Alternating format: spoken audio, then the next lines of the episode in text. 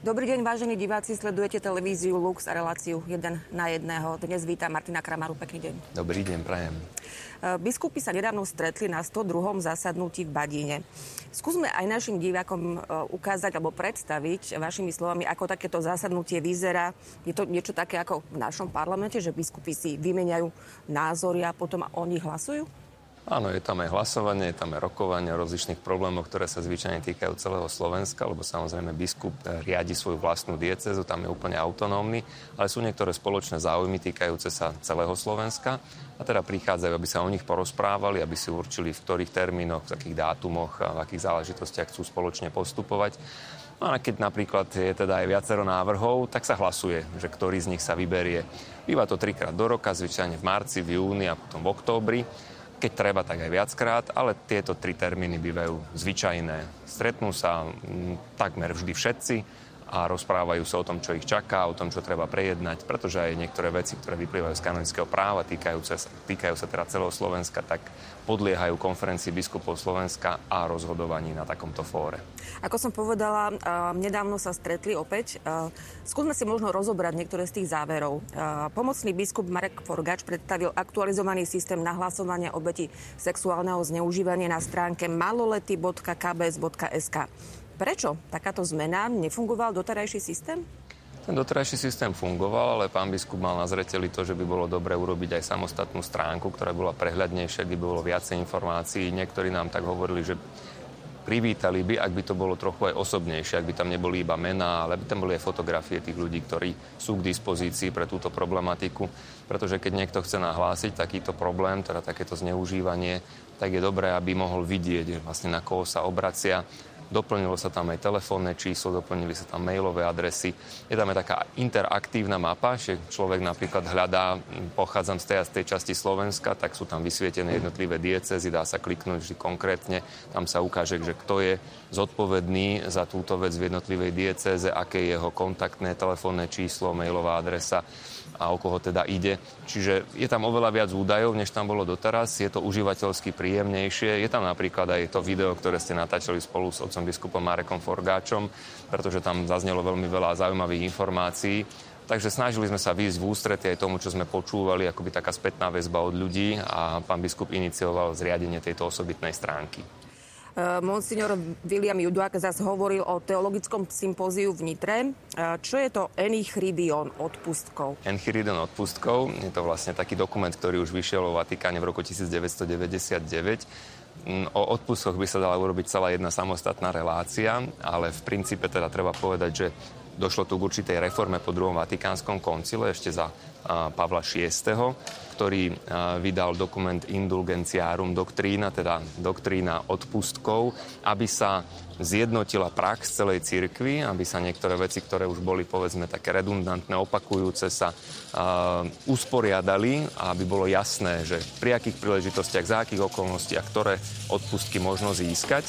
Čiže toto je knižka, ktorá spektrálne rozpráva o všetkých možných druhoch odpustkov, čiastkových, čiastočných alebo tzv. aj úplných a pri ktorých príležitostiach za akých okolností ich možno získať. Nebolo to preložené takto komplexne do slovenského jazyka, tak trochu sme to naozaj dlhovali Matke Cirkvi, aby to v Slovenčine vyšlo, aby to bolo nielen pre kňazov, ale aj pre veriacich k dispozícii, aby sme vedeli teda jednak pozadie, z čoho to vychádza, prečo sú také a také typy odpustkov a za akých okolností a kedy ich je možné získať. Ľudia vedia, že napríklad na Veľký piatok pri poklone kríža sa dajú získať na veľkonočnú vigíliu pri obnove krstných sľubov, na Sviatok Božieho milosrdenstva. Potom je ten známy týždeň, kedy získavame odpustky nie pre seba, ale získavame ich pre zosnulých, čiže to je v čase všetkých svetých a pamiatky všetkých verných zosnulých ten týždeň, keď sa chodíme modlievať na cintorina.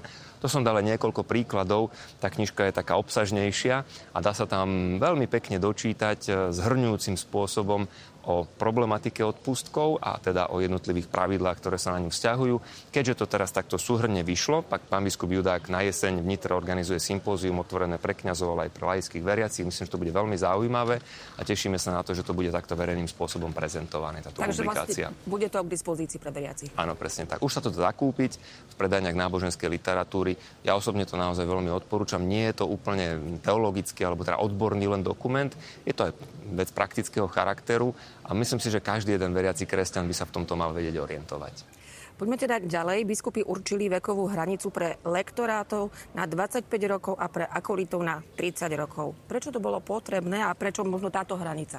Vieme, že už v minulom roku pápež František vydal motu proprio, ktoré sa týka práve týchto dvoch ministérií, týchto dvoch služieb lektorátov a akolitátu v cirkvi ktoré môžu mať aj tzv. trvalý charakter, čiže kto je do nich ustanovený, tak potom vždy má byť ochotný aj k dispozícii, keď povedzme ide na liturgiu, na Svetú Omšu, ísť prečítať, byť k dispozícii na to, že tú lekciu, prvé, druhé čítanie, prozby prečítam, alebo teda poslúžim pri oltári už aj náležite liturgicky oblečený. Vieme, že to je teraz rozšírené pre laických veriacich, že môžu to byť aj muži, aj ženy podľa vole Františka, svätého Otca nášho. A on sám povedal v tom prípravnom dokumente, že je potrebné, aby biskupské konferencie určili práve takéto veci. A vek kandidátov, spôsob výberu kandidátov. Takže Naša konferencia biskupov Slovenska sa uzhodla na tom, že pre lektorov to bude 25 rokov a pre akolitov 30 rokov a potom tie ďalšie veci sa znovu možno dočítať v tých jednotlivých motu proprio. Uh-huh. Biskup Vasil sa venoval rodine a iniciatívam v Národnej rade Slovenskej republiky. E, čo teda navrhujú biskupy? Navrhujú nejakú konkrétnu pomoc pre e, rodiny v tejto dnešnej situácii? Tá konkrétna pomoc je samozrejme už potom na tom, čo rozhodnú naši zákonne zvolení predstavitelia. Ehm, biskupy sú jednoznačne presvedčení o tom, že je potrebné konkrétne rodinám pomôcť už na tej forme, na tom spôsobe, nech sa dohodnú tí, ktorí nás reprezentujú a tí, ktorí majú v rukách moc nechcú predpisovať, ale bolo by veľmi dobre, aby sa našiel nejaký konsenzus. Keď sa pozrieme napríklad len do vedľajšieho Rakúska, počúvame správy, tak sme mohli zachytiť, že na vyváženie dôsledkov inflácie rakúsky občania dostanú každý 500 eur dospelí, 250 ľudia, ktorí ešte nemajú 18 rokov a mnohé ďalšie teda opatrenia sa v okolitých krajinách už prijali alebo sa prijímajú na pomoc, na konkrétnu pomoc. Čo to bude na Slovensku, ako sa to spraví, to nech rozhodnú naši zákonodarcovia nie sme veľká krajina a napriek tomu vidíme, že mm, koľkokrát sa nevedia dohodnúť e, naši e, zvolení predstavitelia a biskupy chceli akoby vydať určitý apel.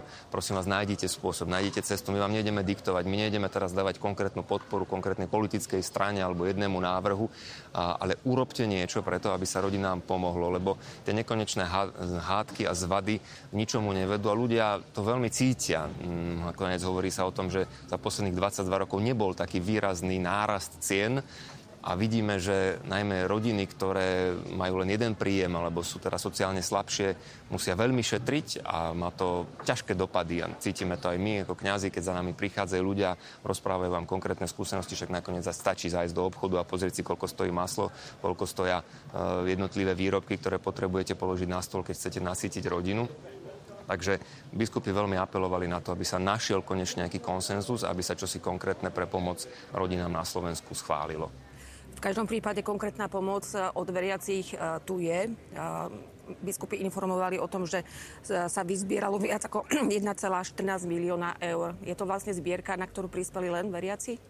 Je to zbierka z jednotlivých diecez a eparchií Slovenska. Tam by som hneď, mal by som sa aj tak verejne ospravedlniť, lebo tá suma nie je konečná. My sme ju teda deklarovali, ale bolo zaujímavé, že hneď na tej plenárke, kde to bolo deklarované, tak som to vysvietil, lebo sa rozprávalo o niektorých ekonomických záležitostiach. Jeden z pánov biskupov hovorí, že ale moja dieceza tam nie je. Takže tá suma je ešte väčšia. Moje ospravedlnenie Nitrianskej dieceze, odkiaľ prišlo ešte viac než 100 tisíc eur, takže celkovo je to viac než 1,25-1,4 milióna eur, ktorí veriaci na Slovensku vyzbierali práve pri tejto konkrétnej príležitosti v zbierke na Ukrajinu, za čo je naša veľká vďaka a e, tie počiarknuté ešte aj to, že len chvíľu predtým bola zbierka na charitu, to znamená na jednotlivé diecezne charity, ktoré takisto z veľkej časti z tejto zbierky pomáhali. Vtedy bol práve ten prvý príval utečencov, tie najväčšie ťažkosti, ktoré museli čeliť. Takže ľudia v jednej aj v druhej výrazne prispeli, aby som povedal, viac než pol druha milióna eur sa venovalo zo strany veriacich na pomoc prichádzajúcim utečencom z Ukrajiny a teda aj na Ukrajinu istá časť tých peňazí pôjde. Veľké pán Boh zaplať, to je krásny prejav solidarity, jedna z najväčších zbierok v histórii Slovenska.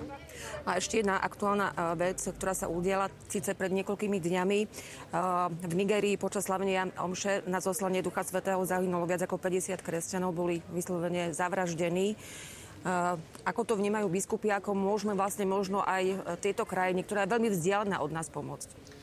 My sme práve boli na tej plenárke, keď sa toto stalo a všetci to pozerali, rozprávali sa o tom pri večeri, rozprávali sa o tom aj na tej plenárke, boli s tým šokovaní a veľmi nešťastní, že takéto niečo žiaľ aj v 21. storočí ešte môže existovať. Vieme, že tam je to aj vplyvom určitých náboženských nepokojov a nezhôd. Je veľmi dobré, aby sme si to všimli, aby sa o tom rozprávalo, aby sme to neprehliadli, aby nám to nebolo ľahostajné. Ja viem, že teraz veľmi ťažko my vieme konkrétne pomôcť, ale máme sa modliť. Máme si uvedomiť, že je to síce z pohľadu nášho veľké nešťastie, zároveň krv mučeníkov sa zvyčajne stáva semenom nových kresťanov a preto prosíme o útechu tých, ktorí sú tým postihnutí, rodiny príslušníci, ľudia, ktorí toho boli svetkami. To je rana na celý život. Aby sa táto rana uzavrela, ale zároveň, aby to vo viere dokázali s prozbou k Pánu Bohu premeniť e, na nové ovocie svojho kresťanského života. A je to aj také varovanie možno pre nás, aby sme nevyhrocovali konflikty, aby sme mm, nestáli jeden proti druhému, ale snažili sa hľadať vždy nejaký, nejaké zmierenie, nejakú jednotu, tak ako nás o tom presvedča Evangelium. Otcovia biskupy chceli, aby sa celé Slovensko pomodlilo a aby sme si to všimli, aby sme to neprehliadli. A tak aj ozaj z hĺbky srdca to vyšlo ako apel pre všetkých Slovákov. Spomente si, modlite sa a jeden voči druhému navzájom neroznecujte konflikty, ale naopak hľadajte zmierenie. Ďakujem pekne za tieto vaše slova. Tak to bol Martin Kramara.